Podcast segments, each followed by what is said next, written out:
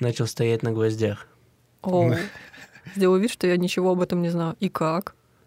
Как в детстве на горохе. Примерно так. Тебя в детстве ставили на горох? Да. Это... Друзья. Нет, ну просто мы собирались, у нас был эксперимент, мы хотели попробовать, каково это стоять на коленях на горохе. Э, Я помню, мы были очень пьяные. Кажется, я знаю эту историю. Да, ты там был, потому что ты тоже стоял. И я довольно-таки долго продержался. На гвоздях на самом деле сложно, потому что в этот Так на горохе надо на коленях стоять, а Да, на гвоздях, да. как я понимаю, стопами. Да, стопами, но нужно расслабиться при этом, когда тебе больно. Это вот преодолеть боль через расслабление. То есть у тебя какая-то дощечка э, с гвоздями, то есть, получается, Две, верно? две дощечки. Две правильно. дощечки. А, все, все, дошло. Под каждую ногу одна.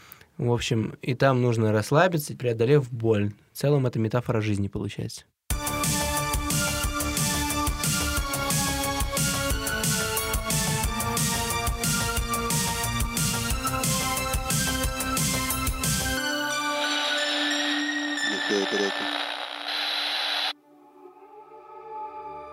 Привет!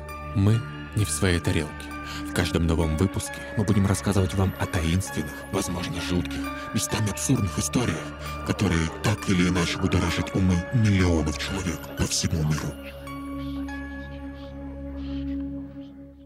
Данный аудиоподкаст носит исключительно развлекательный характер. Все мнения, высказанные авторами, являются их личными оценочными суждениями и не преследуют цель дискриминировать или запугать кого бы то ни было. Всем привет, это подкаст «Не в своей тарелке», и сегодня мы поговорим о лохнесском чудовище. Вау, Ребята... Серьезно? Да, о лохнесском чудовище. Вау. глазам не верится.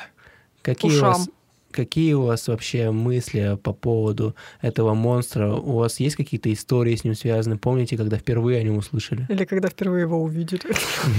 Блин, на самом деле вот у меня все любые мистические истории про НЛО, про снежных человеков. а, Человеков? Да, как говорил Бендер из Футурамы, у меня абсолютно вся информация в детстве собиралась вот об этом всем из э, газеты «Аргументы и факты». Короче, Оу. была газета «Аргументы и факты». Она и сейчас есть. Она- ну да, она и сейчас есть. И там постоянно вот э, была какая-то колонка о, о чем-то таком-то мистическом. И это была- Кричащий обязательно заголовок, такой очень кричащий, да. Не, обяза- не обязательно с аргументами, как я понимаю. Глав- Главное, с фактами, неподтвержденными. Ну, то есть о монстре из Лохнесса ты узнал оттуда. По-моему, да. Я вот помню вот эту вот фотографию знаменитую. А мне кажется, что у любого человека, кто вообще говорит про Несси, у него просто стопроцентно возникает вот эта фотка, вот эта черно-белая фотка, сделанная на пейджер, я не знаю, просто максимально стрёмная, но вот как он с этими вот своими горбами из воды вылазит, и вот это вот такая. А, Как ну у мы, диплодока. видимо, говорим про разные фотографии, потому что у меня ассоциируется все-таки Несси с другой фоткой. Ну, поговорим, кстати, о фотографиях А, они все одинаковые сегодня. практически. Не-не-не, все разные. Мы что, ну разные хорошо. фотографии смотрели. Какие у Да. тебя впечатления, какие воспоминания, может быть, как ты познакомилась с Несси? Если честно, чего-то какого-то конкретного воспоминания нет, воспоминаний о лохнесском чудовище, а то мы уже так по-небратски стали говорить Несси.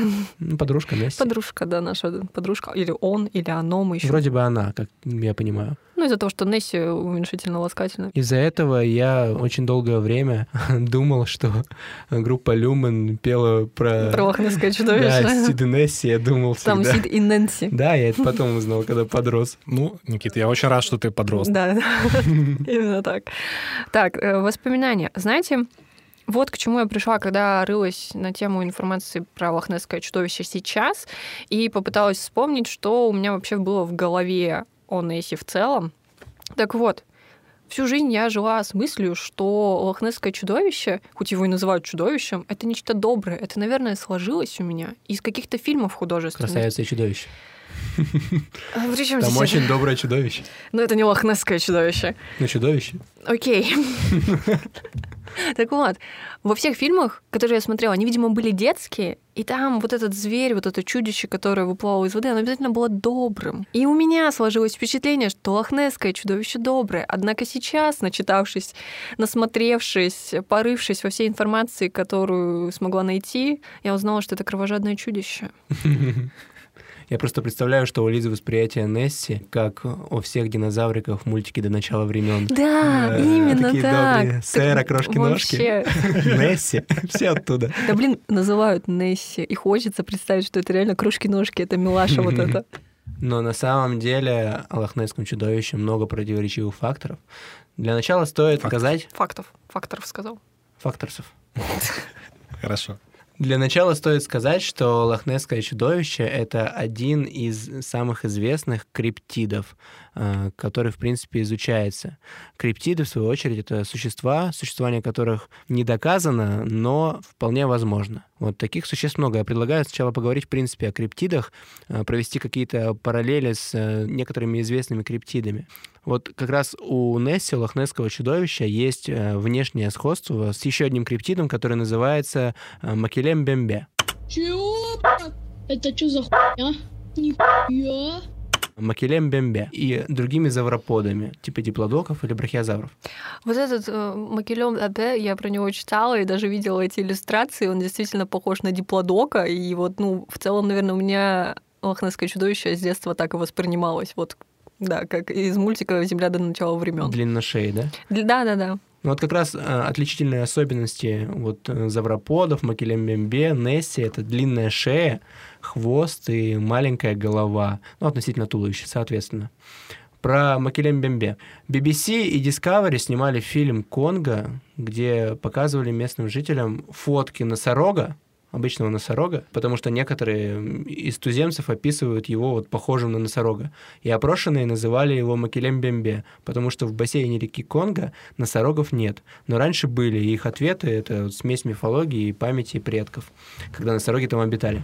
И единственное доказательство, что он существовал, это вот местный фольклор. Так что только на словах о Макелем Бембе говорили. И при этом было очень много... Я хочу, чтобы ты... Хочу 10-часовую версию Макелем Бембе. Макелем от Никиты. Бем-Бем-Бем-Бем-Бем. Блин, звучит как какая-то восточная сладость, не знаю. А, Да, точно.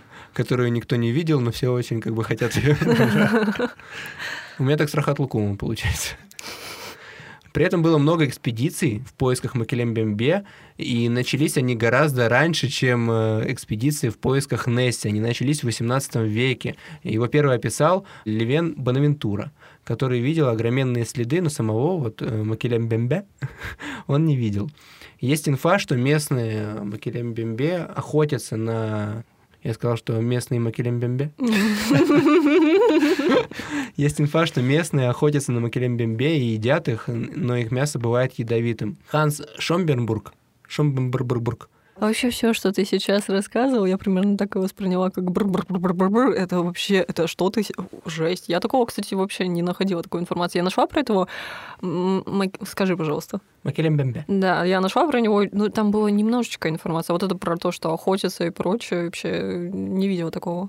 Ну вот я именно хочу провести параллели э, с Несси. Вот Ханс Шомбург писал, что в озере Бангвиолу нет бегемотов, потому что их поедает огромное животное, хотя другие очевидцы криптида называют травоядным. Всплеск различных исследований насчет этого криптида приходится на начало 20 века, примерно на то же время, что и охота на Несси. Да-да-да. Э, Но из всех пытавшихся найти этого животного, лично его никто не видел, были только пересказы туземцев. Первая научная экспедиция была в 1919-20-х годах и организована американским Смитсоновским институтом. С 1927 по 2011 было примерно 28 экспедиций. Самые известные — это 1976 и 80-е года. Джеймс Паул и Рой Маккал э, показывали местным фотки э, разных животных просто вот набор разных животных, а Мгм. когда показывали фотографию диплодока, картинку диплодока, местные узнавали Макелем Бембе. Они все описывали длину примерно 5-6 метров, хвост, шею, змееподобную голову и тело, похожее на бегемота. Но лично из исследователей так никто его не увидел.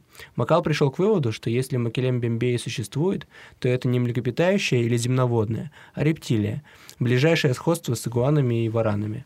А почему считают, что обитание Макелем Бембе м- возможно? Потому что если рассматривать Африку, то там очень много неисследованных территорий.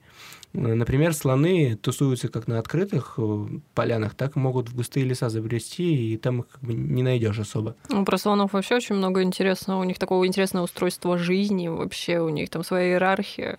Это прикольно. Может быть, мы как-нибудь про слонов поговорим. Понимаю, что нет мистики, но слоны классные. Мне нравятся слоны. Здравствуйте! В эфире рубрика «Удивительные факты про слонов» с Николаем Дурукулиным. Знали ли вы, что некоторые слоны имеют склонность к гомосексуальности? Да-да, все дело в том, что самки слонов готовы к спариванию всего один раз в год, а беременность слонихи длится 22 месяца, а самцам необходимо спариваться чаще. Знаете, я вот сейчас тоже спарился от жары. Да, ох уж этот жаркий август. Восьмой месяц в году. Кстати, в хоботе слона как раз помещается около 8 литров воды. Эх, вода. Это то, что мы любим лить в нашем подкасте. Иногда. Совсем чуть-чуть. Ну, вот еще капельку. Кап. Кап-кап-кап. Кап-кап-кап. Ты видел слона хоть раз в жизни? Я нет. Мы из Сибири. У нас мамонты зато есть. То есть ты веришь в мамонта, но не веришь в слона. Полную версию выпуска ты сможешь послушать на Boosty. Услышимся!